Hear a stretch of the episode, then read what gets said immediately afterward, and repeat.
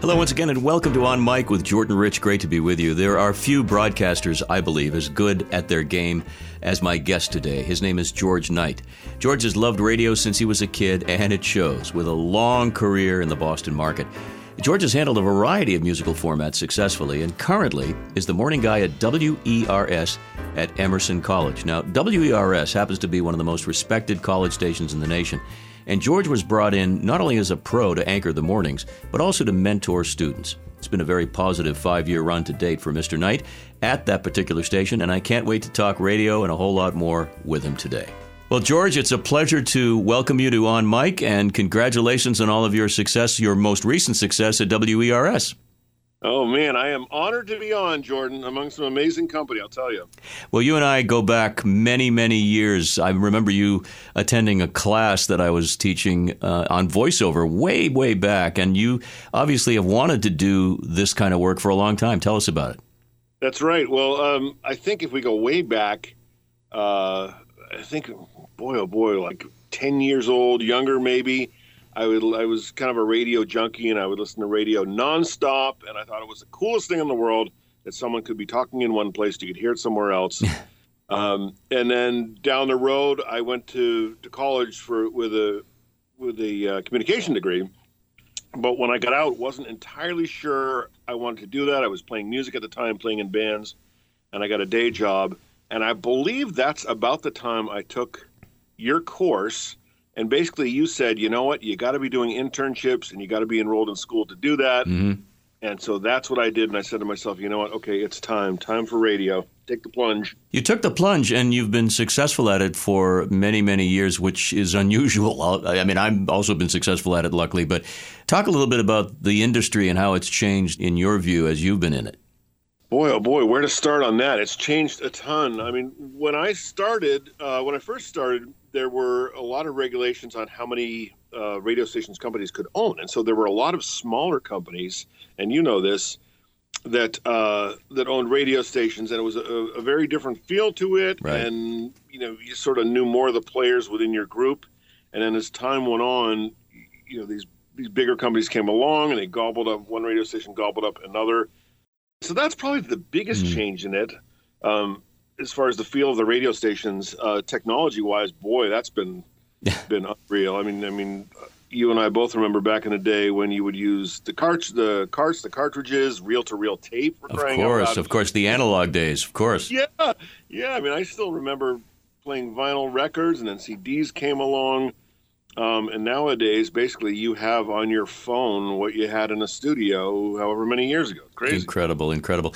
Your run has been very impressive in the sense that, like a very fine all purpose ball player, you've done various formats, most of them in music. Talk about some of the, the formats that you've done, George. Well, I the very first one I did was. Uh, adult contemporary, uh, WSSH, which you were the morning guy on. Uh, that was my first introduction, and then I was with WBOS, alternative AAA. Um, and so I've, I've stuck mostly to the the rock and the ancillary formats. Um, but I've tried to be, as you said, to survive in this industry, you got to be adaptable. You got to be a mm. bit of a chameleon, and so I've done that. You know, I've done work with the country station, and I hadn't didn't have a whole lot of experience with country before I did that. Loved that. Uh, I've done kind of folk rock stuff, which is not really something I in the past I, I was super knowledgeable about, but you learn. Of you course, I mean, that's what, of course, that's what you got to do in this business. Absolutely. And interesting too how we end up working with colleagues uh, for whatever reason who are okay. doing things in the industry that we haven't done or we get a chance to meet them. And one in particular I want to bring up is Robin Young, who of right. course is known nationally on a show called Here and Now on uh, NPR coming out right. of Boston. But uh, when you worked with Robin, what was that experience like? That was a whole lot of fun. Robin, Robin's awesome. Uh, it was on 92.9 at WBOS, and they were trying to figure out a new morning show. And at the time, Robin had done mostly TV. I don't know if you remember, but she was host of Evening Magazine way back when. Of course, yeah. She had done a lot of local stuff in Boston. She's from Long Island. Uh, but they wanted to get in someone who is more of a, of a journalist into the morning show and they needed a news person slash sidekick. And I had done a little bit of news, and I, it was one of those right place at the right time things. I was at WBOS already, and they said, you know, what would you think about coming on this morning show being a sidekick? And a news person. I did that, and it was a whole lot of fun. I, I learned a lot. She was she's a very strong interviewer. I think if there's Yeah. one of the big takeaways I got from working with her is uh, you know realizing that an interview is more about the listening than the talking. You know, So as you know, you're you're you know I'm listening to every word you're saying. Robin Young are way up at the top in, in my book, but but yeah, that's that's probably one of the big takeaways. Well, one, one of the things I wanted to discuss with you, George, is the fact that you, you have to have the right kind of personality to not only survive, but to thrive, I think, in, in Yeah. communications and media, particularly in radio, because you are at times asked to work with somebody who's a total stranger. You might know of their work. Your goal is to make it work, and to be successful, you have to be a good human being. I mean, I think you have to be reasonable and understand your ego has to be in check. So, there's a lot of things beyond just doing segues and being Right. smooth on the air. Wouldn't you agree? I think that's absolutely true, and in fact, I think that's you know I, I'm no Jordan Rich, let's face it, but I think that's that's something that you and I have in common, which is we work well with others. You know, I mean, you play well with you- others. You know, I, I when I think of Jordan Rich, I think of someone who can get along with absolutely anybody, and I like to believe that I'm you know I try and be that way too, because it, it's dumb to to not get along with others, and you know you, you do in this business you meet personalities that you know have a hard time sort of giving in a little bit Yeah. when you need to give in. You know what I mean? No, it is. It is the kind of industry that require. It's an art form, and it requires a lot of personal balance, a lot of personal discipline. But it is a community art form. I mean, even when you're a DJ at night, as you've been all by yourself in the studio, you realize you're setting up the next guy or the next gal, and you're part of a team. Yep. Very much so. So here you are now, George Knight, a professional broadcaster with years of uh, amazing experience, and you're working at one of the finest college radio stations in the country, WERS Emerson College. I think the name Emerson is known worldwide as a communications school. First of all, how did that gig come about for you? Oh man, it was. Uh, I guess it's been about. It's been five years now, and I was in a, a point in my career, as happens when you're in radio, where I had about mm, five or six part-time jobs. And I was moving around, and I got a call from an old colleague that I had worked with at uh, Greater Media, who said, "We have this idea to bring in somebody who's been in the business to host the morning show and to be a mentor for the students."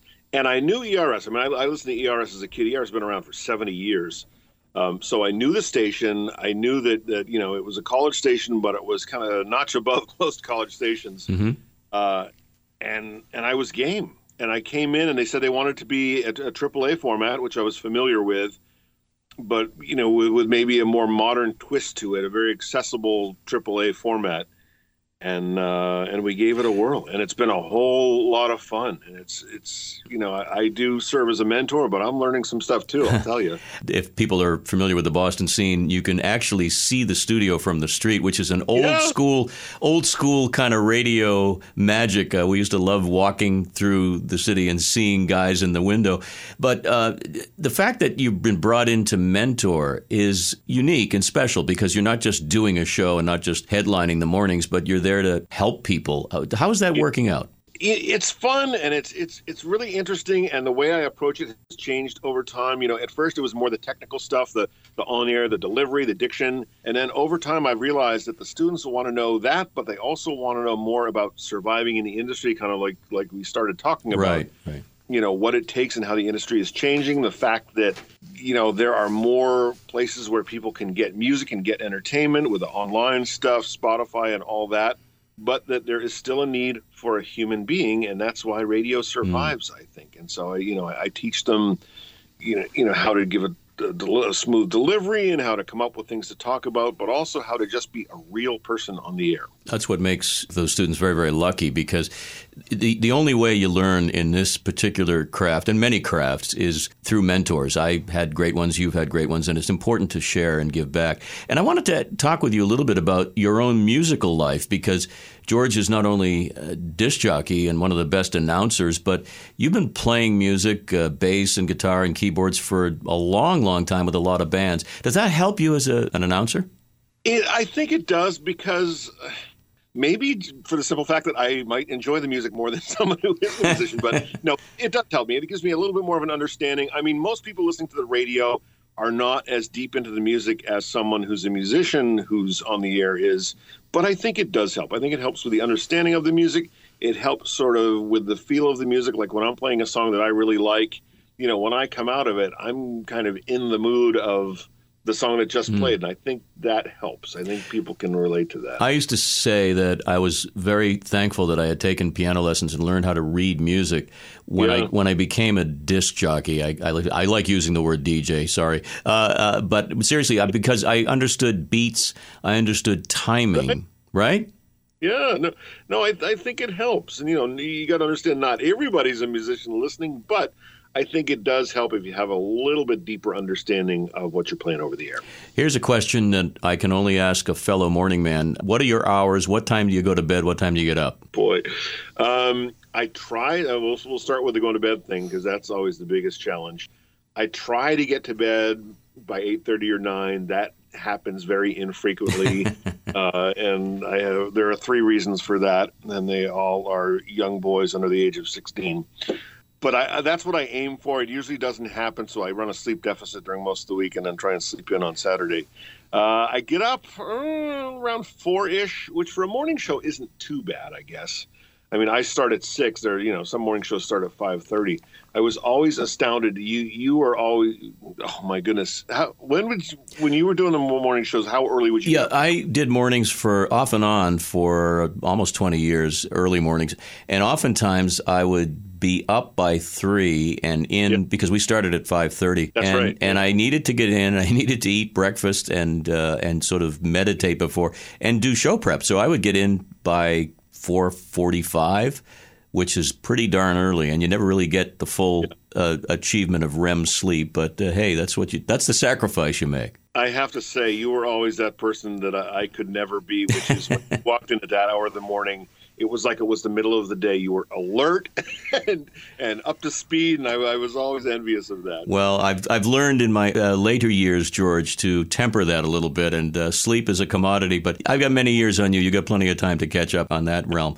So, in terms of your future, I mean, it's very bright right now at WERS. Is there something in the business that you haven't done yet that you'd like to tackle?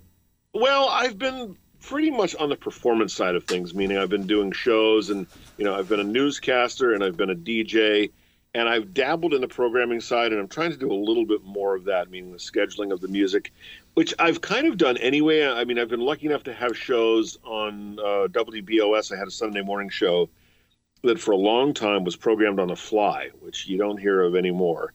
But uh, so I learned a little bit about, you know, what songs work well with other songs and so I think if there's an area I want to move into a little bit more, you know, as my years progress, it's probably that, probably the programming side. Mm-hmm and figuring out you know, you know what songs work, what songs appeal to people. It's a it's a whole other side of it. And I know we've sort of dabbled in this interview in giving advice, but I'd always like to ask a certain question about the future for young and up and coming broadcasters or those who want to be in the business. You've already provided us with some great advice along the way, but uh, any other bon mots that you want to share with us? Uh, what can kids coming up looking to do in this industry? What hope do they have? Yeah, well, I think there's a lot of hope. I think the industry is expanding. You know, even though, you know, as technology progressed, I think people got a little worried that the technology would do away with the human factor, and I don't think that's mm-hmm. happened. I think there's still a need for, you know, as I said before, for there to be a human on the other side of the radio. People like to get into their car, turn on the radio, and feel like they're hanging out with somebody, not just listening to a Spotify playlist. Um, as far as a, a kind of big picture advice for people, I think I've always said, you know, keep an open mind, be willing to take on things that maybe you're not comfortable with in the moment, but that you might find out you're good at. I mean, I tried when I was starting out, you know, I really did want to be a DJ and on the air, but I also, because I had a musical background, I did production, you know, the behind the scenes, mm-hmm. putting stuff together, you know, sort of the mechanical stuff. And that really helped me out to have that skill. So I think just just trying stuff, keeping an open mind, you know, be the kind of person who, when someone says, "Can you do this?" the answer is yes, I can. Excellent. That's a terrific bit of advice for anybody in any field, as a matter of fact. And George, for those who are listening to this podcast who want to become George Knight fans in the morning on WERS, there is a website. Why don't you share that with us? Yep, very easy. WERS.org. That's the station website. You can email me directly, George Knight at WERS.org. And there's a uh, last name is K N I G H T, the silent K for savings. well, you're such a great friend. We've worked together and have been colleagues for many years, but I consider you a very dear friend. And I'm so happy for your success and continued success. Those kids over there at Emerson are very lucky to have you. So thanks for joining. thanks for joining me today on the podcast. I'm lucky too, Jordan. Thank you so much. What an honor. This is Jordan thanking you for listening to On Mic with Jordan Rich. Available on Apple Podcasts, TuneIn, Stitcher, Spotify, Google Podcasts, and of course Android. Appreciate you subscribing, downloading, rating, and reviewing this podcast if you get a chance. On Mic is produced at Chart Productions in Boston. Until next time, be well so you can do good.